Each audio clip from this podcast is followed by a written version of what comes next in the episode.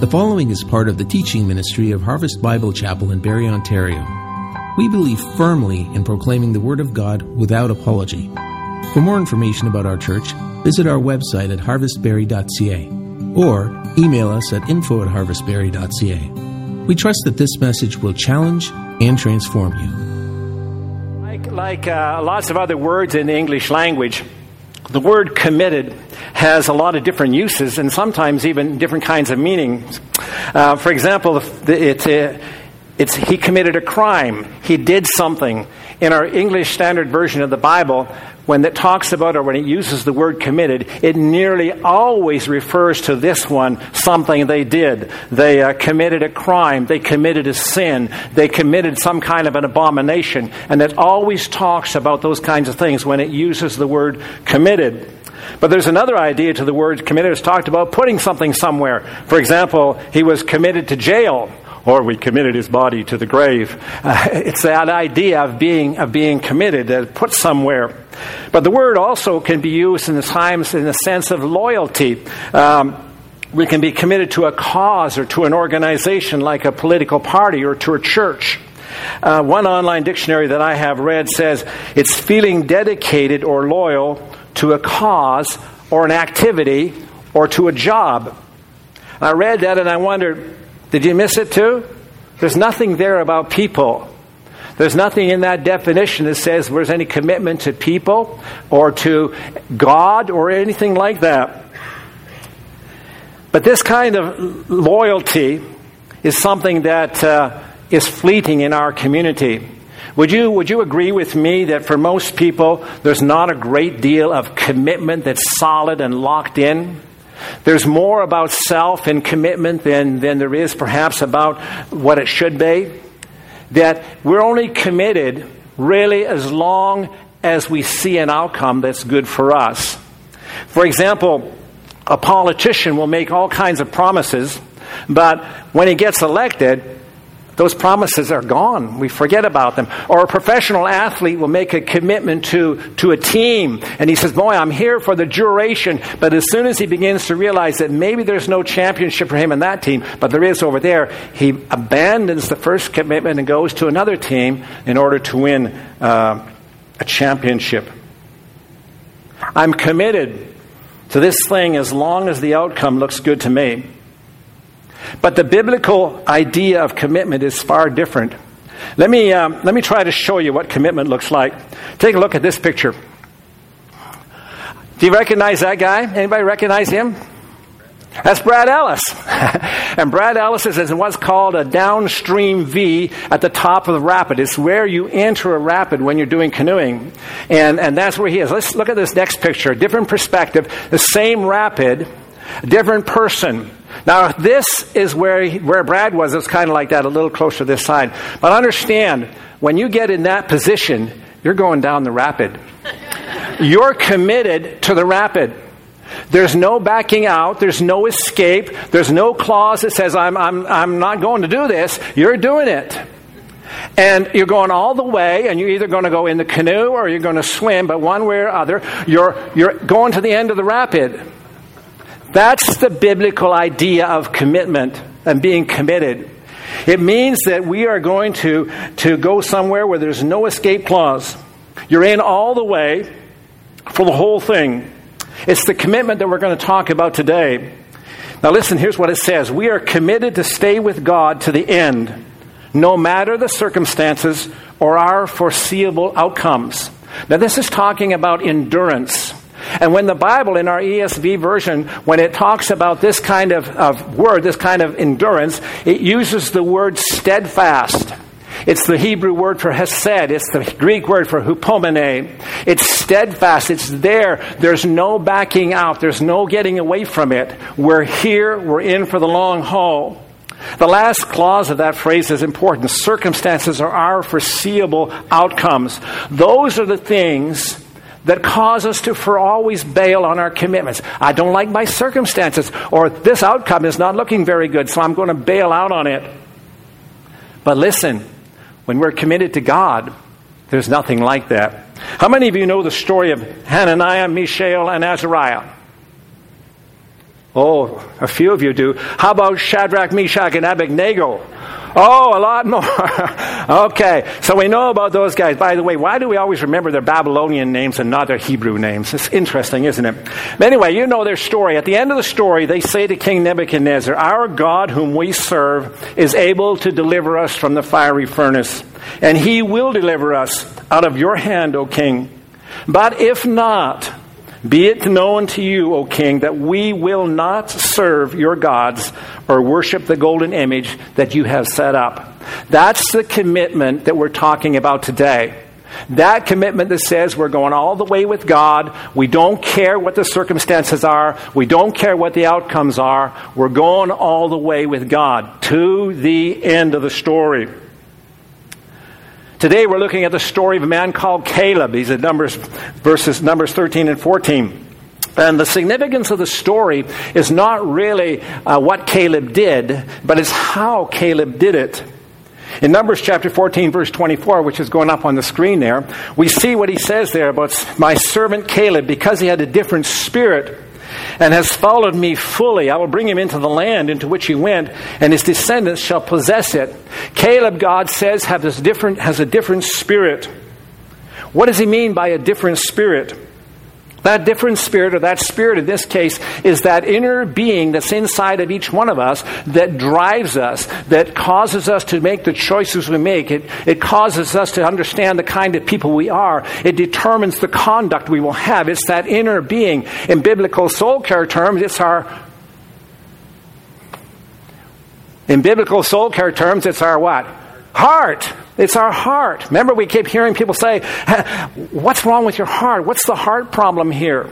This is the issue. This is the part of, of Caleb that was so important. He had this heart that was different from everybody else's heart.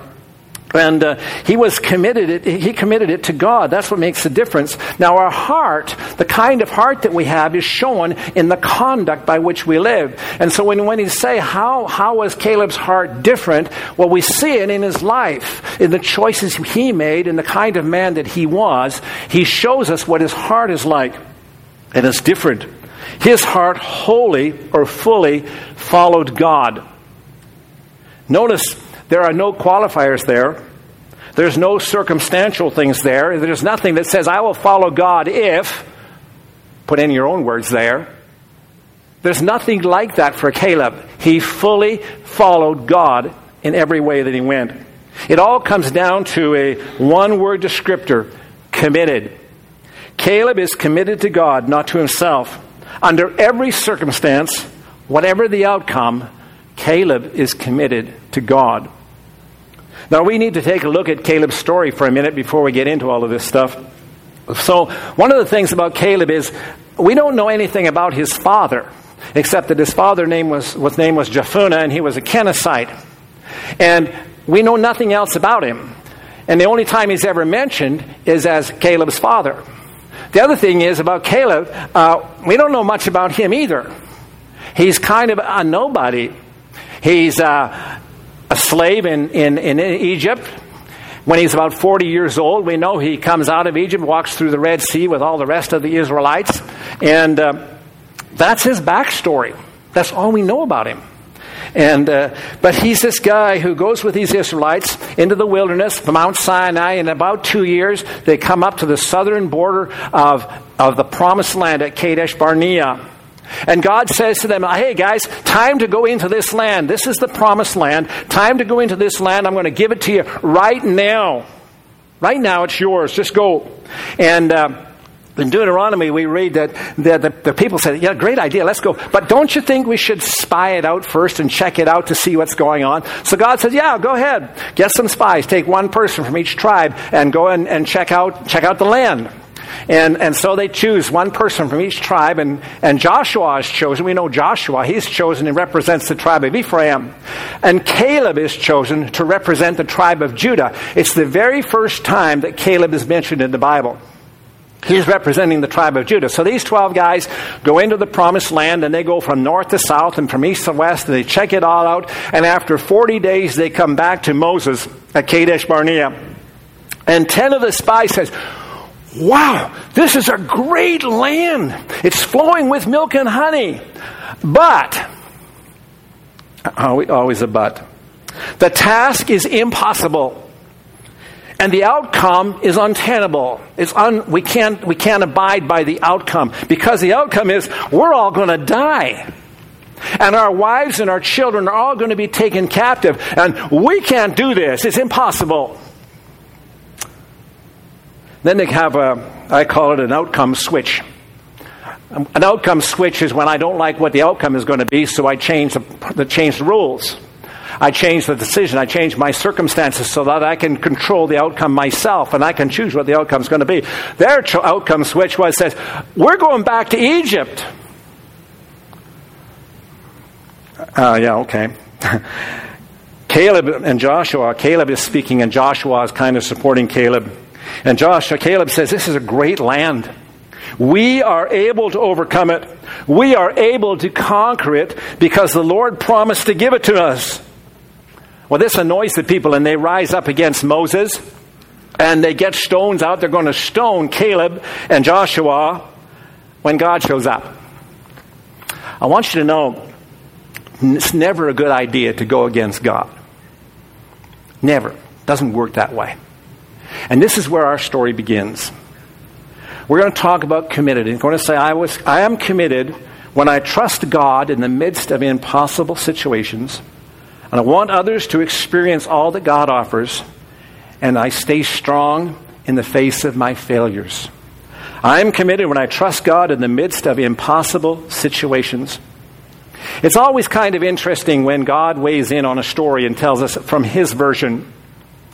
So, forty years later, when they again come up to the Promised Land, this time at the, at the top of the Dead Sea by Jericho on the other side of the Jordan, God talks to them about going into the land.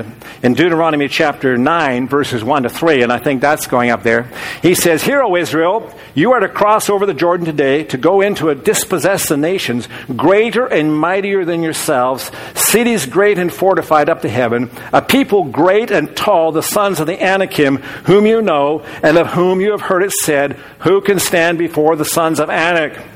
So here was the problem. You see, these guys are going in to conquer this land, and what they find is that there's nations that are greater than them, and there's nations more powerful than them, and there's these great fortified cities, and and and then there's these giants there. And it's it's a, it's an impossible situation in their eyes when they look at it. In fact, in Numbers chapter thirteen, verse thirty-three, they, they, they say, "We look like grasshoppers to these guys." Are you there? Are you in the midst of an impossible situation? Are you in a place where you're feeling small and weak and helpless? Where you just are too small to handle the problem? You just don't have the capacity. You don't have the strength. You don't have the ability to deal with the situation that you're facing. Is that where you are? You see, I want you to notice what happens when we get in a place like this. Again, in, in chapter thirteen of Numbers, in verse thirty-three of the last part, he says, "We look like grasshoppers to them." I wanted to know, how did they know that? How did they know that the people of the Canaanites thought they were like grasshoppers? Do you suppose one of them walked up to the, one of those giants and said, "Hey, big guy, want to duke it out?" He says, "Get out of my way, grasshopper, I'll turn you into bug splatter." Is that how they did it? You know what happens when we get in a place like that? We begin to build a case against ourselves. We begin to make things worse than they really are. We begin to say, I, I, I really can't do this. I, I don't have the capacity. There's no way out of this. And we, we make it look worse for us. We make it look like it's, it's impossible for us. And the problem is we get our eyes in the wrong place. We get our eyes looking inward at me instead of outward at God, who told them what he was going to do. Look at verse three from Deuteronomy chapter nine. He says, "Know therefore today that he who goes before you as a consuming fire is the Lord your God. He will destroy them and subdue them, so that you shall drive them out and make them perish quickly, as the Lord has promised. God is going to go before them, and God is going to go as a consuming fire, and God is going to defeat them and, and crush them, and you're going to drive them out. You get the easy job. They're defeated, they're crushed, and, and you chase them out of the land. That's how God deals with us. When we get into those kinds of impossible situations, He doesn't abandon us there. He doesn't leave us behind, but He wants us to come to Him and look Him in the eyes. But my problem is when I get my eyes looking at me, and I get my heart in that place where it's looking inwardly, and I see my impossible circumstances, and I see the outcomes that could come from that, I begin to want to change my outcomes.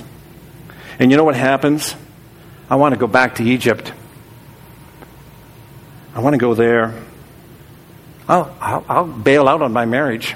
My marriage is, is, is, is this chaos. I don't, I don't like it. It's, nothing's going good. It's everything bad. I'm going to bail out on my marriage. I got news for you. No marriage is everything bad all the time. It's just not like that. We have bad times, and it can be hard times. But listen, it's not always bad, but we look at it through our own eyes, and there's nothing we can do about it. So we're out of here. Now listen, let me tell you for a second that sometimes there needs to be an out of here in a marriage. Look at First Corinthians. Don't do it now. Look at First Corinthians chapter seven, verses ten and eleven.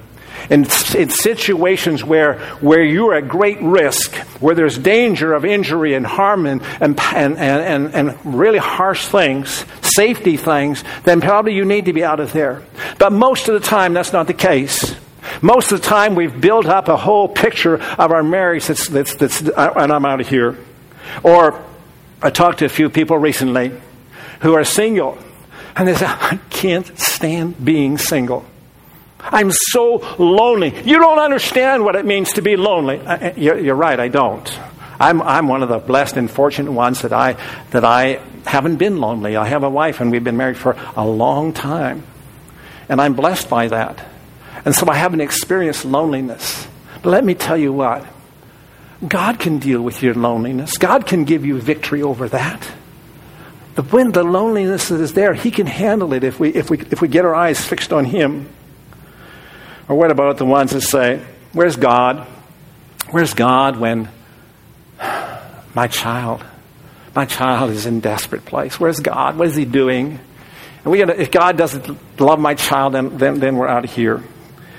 Or perhaps I leave the church because I don't like something that happened. We bail out on our commitments when we're going there. But it's at this point that Caleb gets involved. And Caleb, we're going back to Numbers nineteen, fourteen again.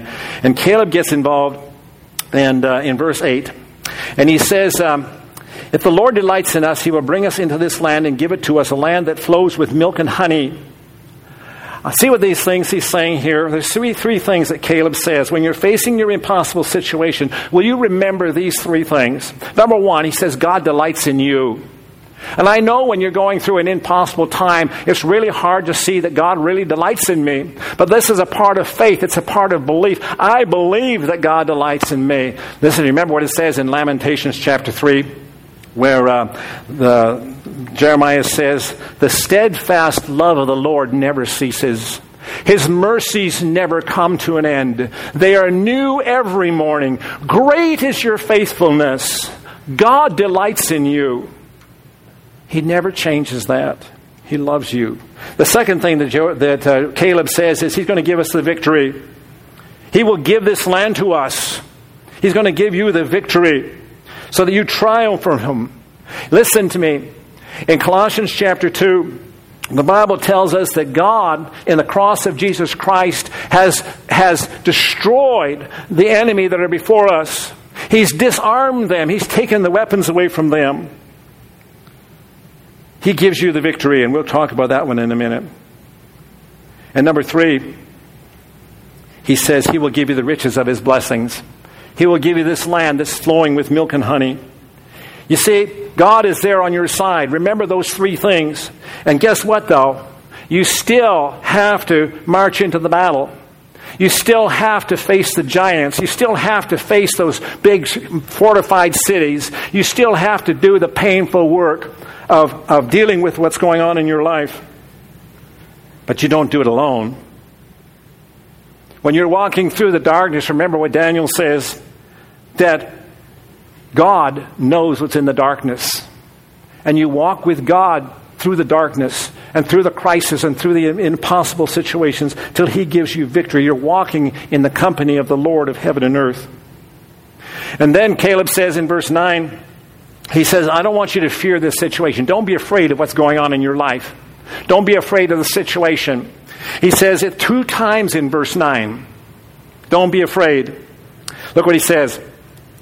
Only do not rebel against the Lord, and do not fear the people of the land, for they are bread to us. Their protection is removed from them, and the Lord is with us. Three great things here that he tells us about them. First of all, he says they are bread to you. What does that mean, to be bread to you? Well, that means one thing, oh, you can eat them up. You've heard these big guys, I'm going to just eat that guy. Or it could be that you're going to take a piece of bread and he's just going to go like this to it. And that's what they are to you. A piece of bread that you could crush in your hand. Nothing to be scared of, nothing to be worried about. God is there on your side, making you able to turn a piece of bread into something like that. They're bread to you. And then he says, listen to this. I want you to look at Colossians chapter two, verses thirteen to fifteen for a minute. Or you can listen while I read it to you. And you were dead in your trespasses and uncircumcision of your flesh. God made you alive together with Him, having forgiven all your trespasses by canceling the record of debt that stood against us with its legal demands. This He set aside, nailing it to the cross. He disarmed the rulers and authorities and put them to an open shame, triumphing over this. He disarmed. He disarmed the rulers and authorities. He took away their weapons. You're going to march into that promised land and fight these guys, and God's taken away their weapons. There aren't any weapons against you when you walk with God. They are bread to us. The most impossible situation that you face is, is your death. And God has taken it's our, it's our sins, and God has taken all of our sins and nailed them to the cross. They're gone. He has given us victory. So he says they're bread to us. The next thing he says is God has removed the enemy's protection. Think about that. He's removed the enemy's protection. They have no defense against you. This thing that's attacking you and this thing that you're wrestling with, understand, there's no defense against you. When you're walking in with God, they cannot stand. They are already defeated if you are committed to God's way. God says in Hebrews chapter two, fourteen and fifteen, that He has destroyed, in the cross of Jesus, He has destroyed the one that has the power of death. That is the devil. He's destroyed him in the cross. It's, it's done. The enemy attacks you because they cannot defend themselves. I want you to notice something. In the first section, he says he took away their weapons. In the second section, he says we've taken away their defenses. What do they have? No weapons, no defense. What do they have? Uh, not much. And so what do they do? They attack you because that's the only thing they can do. They're going to attack you, but there's nothing that they have to attack you with. It's kind of a curious thing. But listen to what God says in Ephesians in chapter in chapter six when he talks about the armor of God. He says, be strong in the Lord and in the power of His might. Put on the full armor of God so that you may withstand the schemes of the devil. Why schemes? Because he has no weapons. He has schemes. He has deceit. He has, he has things, plans that he can try to confuse you. He can try to get you in a situation where he can deceive you and tell you, God doesn't care about you. God doesn't love you. You're in an impossible place, man. And he's trying to deceive you. That's why in Revelation he's called the great deceiver. It's all he can do. Oh, he's good at it though. He's powerful at deceiving us. But let us never, never know, never think that he has power over you. He has only power to deceive you. And all the power belongs to God. In Caleb's words, he tells us then the Lord is with you.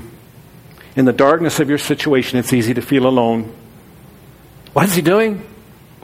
Why doesn't he do what I want him to do? Why isn't he helping me here? But don't allow that to happen. Romans eight thirty-one says, God is for us. Who can be against us? In Caleb's words, he says, we are well able to overcome it. Don't be afraid. God is with you in this whole thing.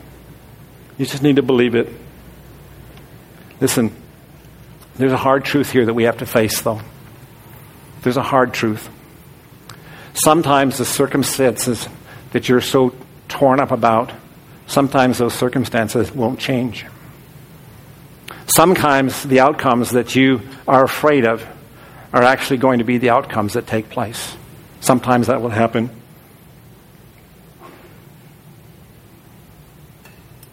Sometimes what you hope for doesn't happen.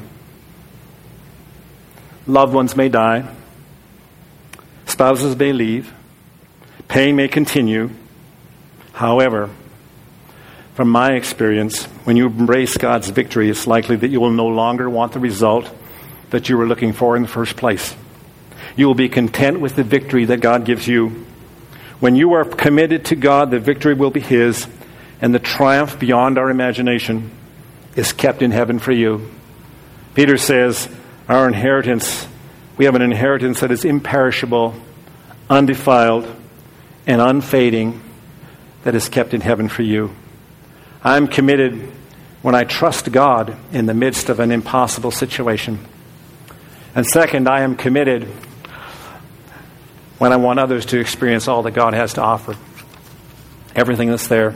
Caleb did not downplay the extent of their problems. He saw the fortified cities and the giants. He saw the, he saw the strength of the nations. He was a warrior. He knew the situation. But Caleb is also intimately aware of the rewards the land would bring, the blessings of God. He says it's an exceedingly good land. And he wanted the Israelites to experience all the unparalleled blessings of this land flowing with milk and honey. But here's the real issue. It comes only through faith in God. In verse nine of chapter fourteen, he says, only do not rebel against the Lord.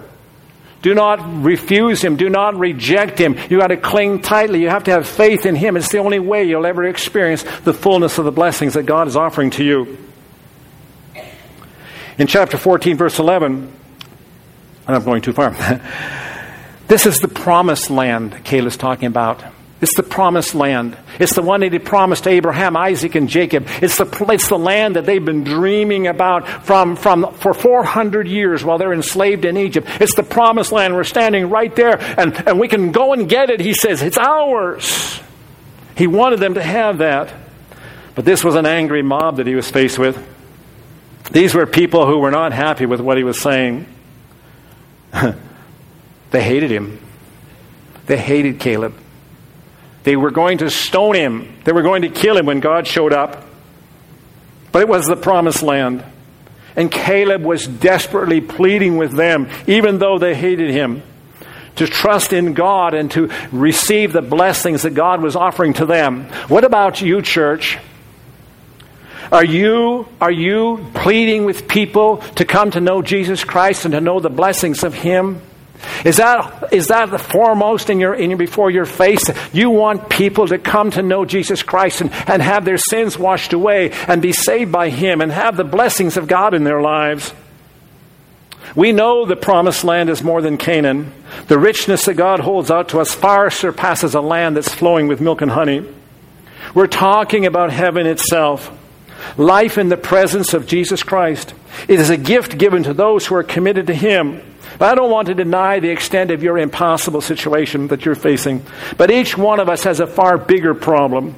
It's the consequences of our sins that separate us from God. Look what he says in chapter fourteen, verse eleven.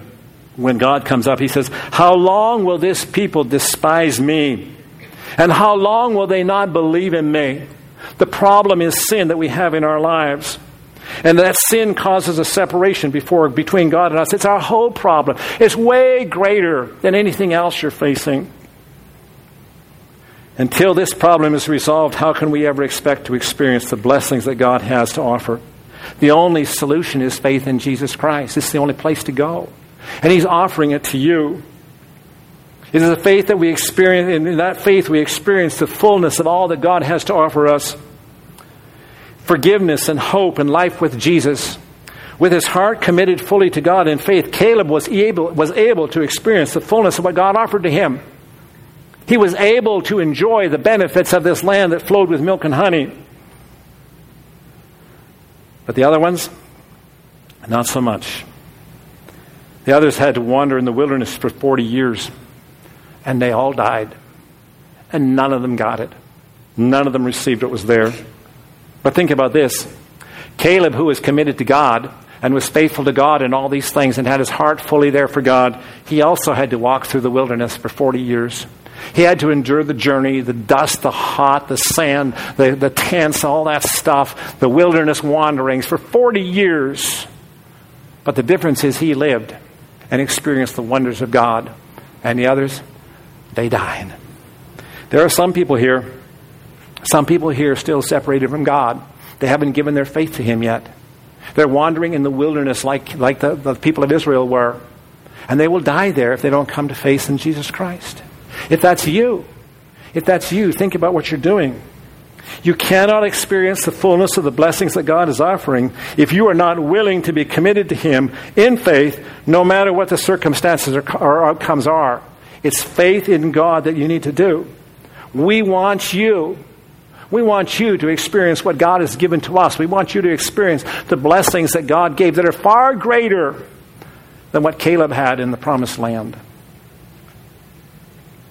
Now is a good day to do that.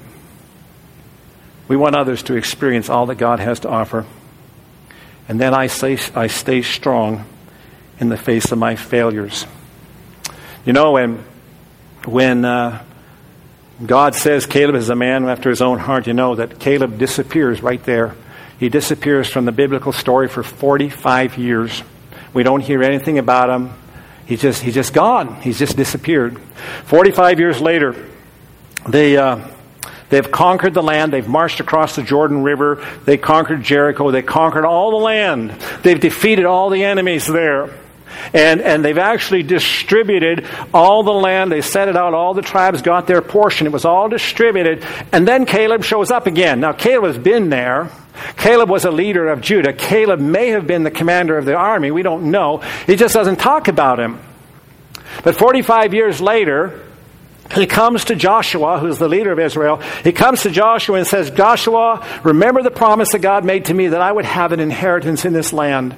He says, we've done all the work. We've done everything. I want to go and get my land now. Is that okay with you if I go and receive the inheritance that God promised me? And Joshua blessed Caleb and sent him and sent him on to get his land.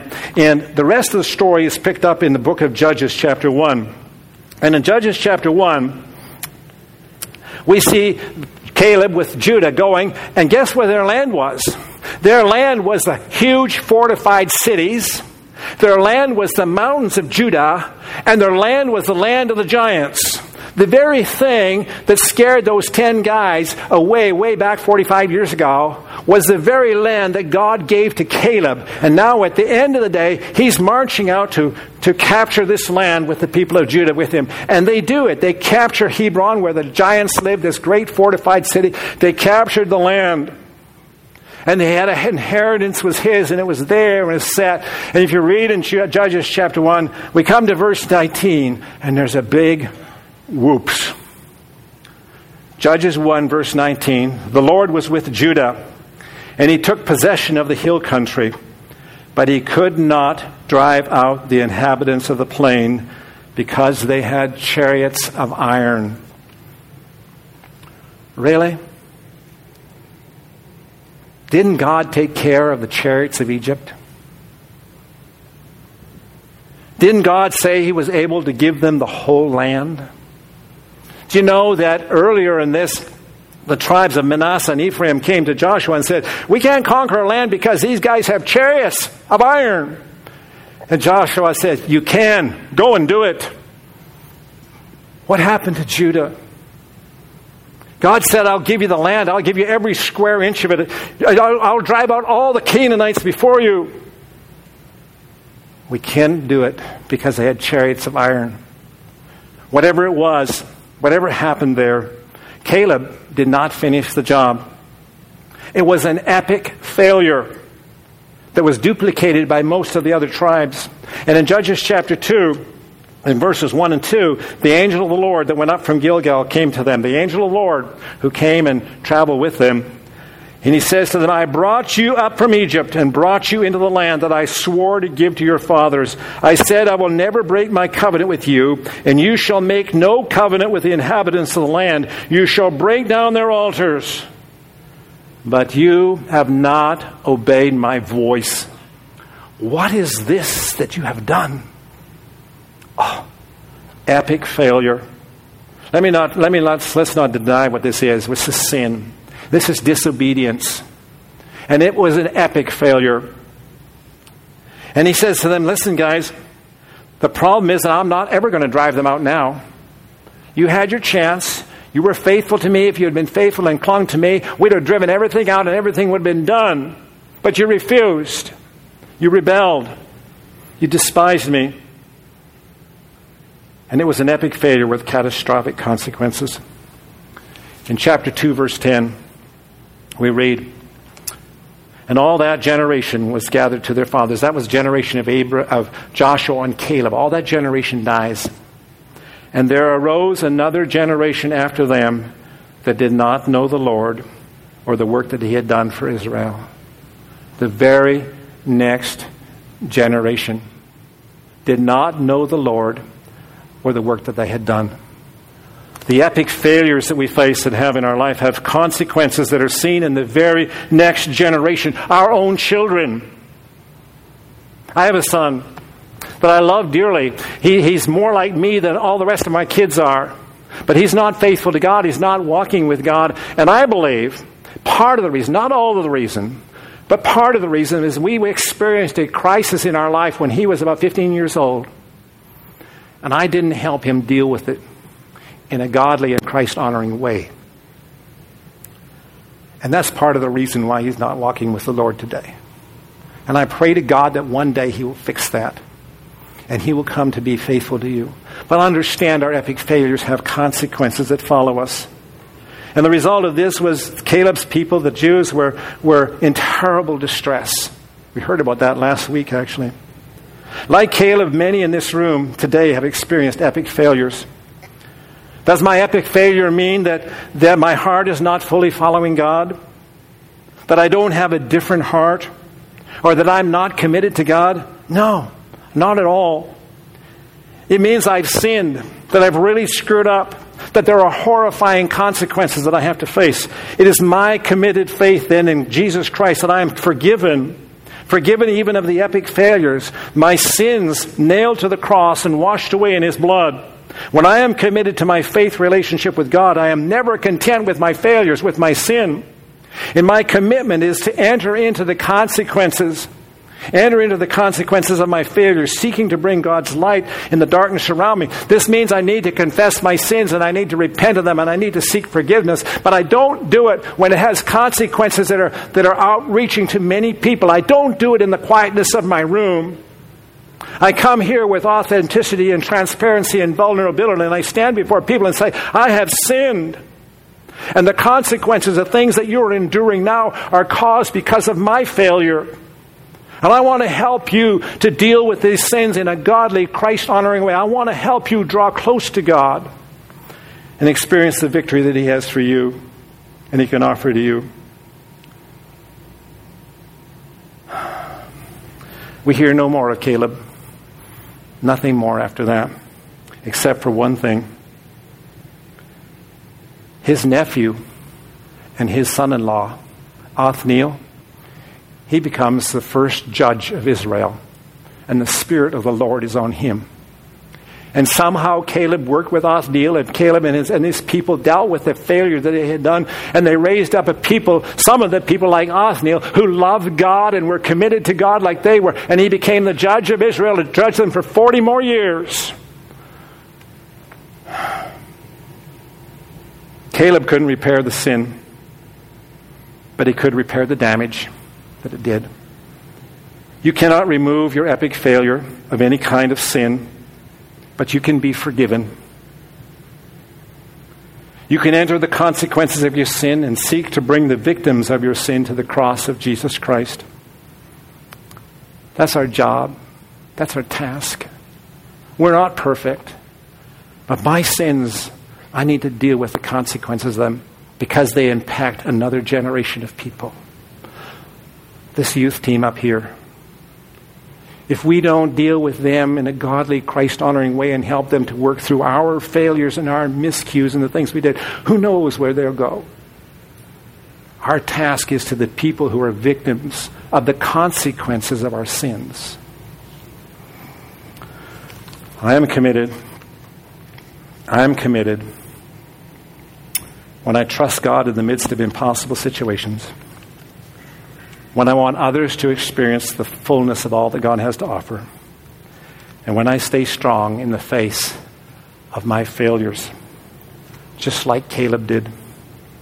Everyday heroes in all things are more than conquerors through him who loves us.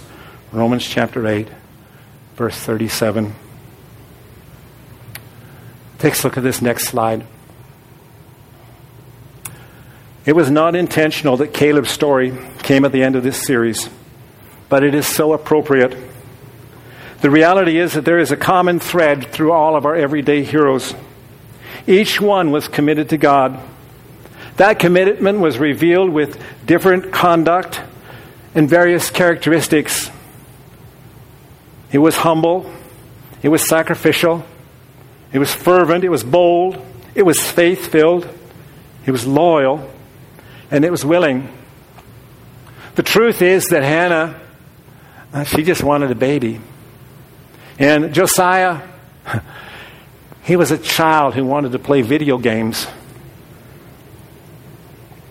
Deborah, she wanted to sit under her tree and talk to people about God. Rahab, she's a prostitute without any future. And on and on it goes. All come to the conclusion that there is only one sure outcome for them. Commit their life to God and all the way to the end. They were the everyday heroes. What about you? Can you see your names up there?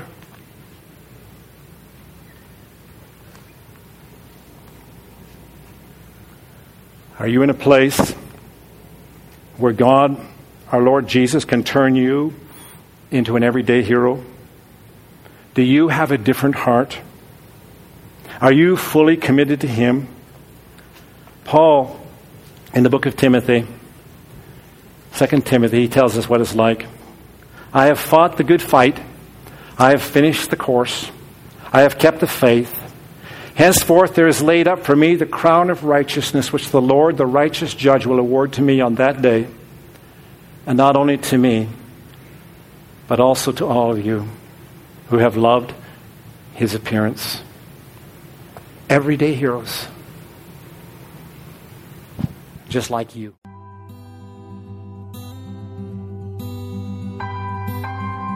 Thanks so much for listening. We always love hearing about the work God's doing in our listeners. If God's been doing a work in you, send us an email at info at harvestberry dot c a. And remember, you are loved.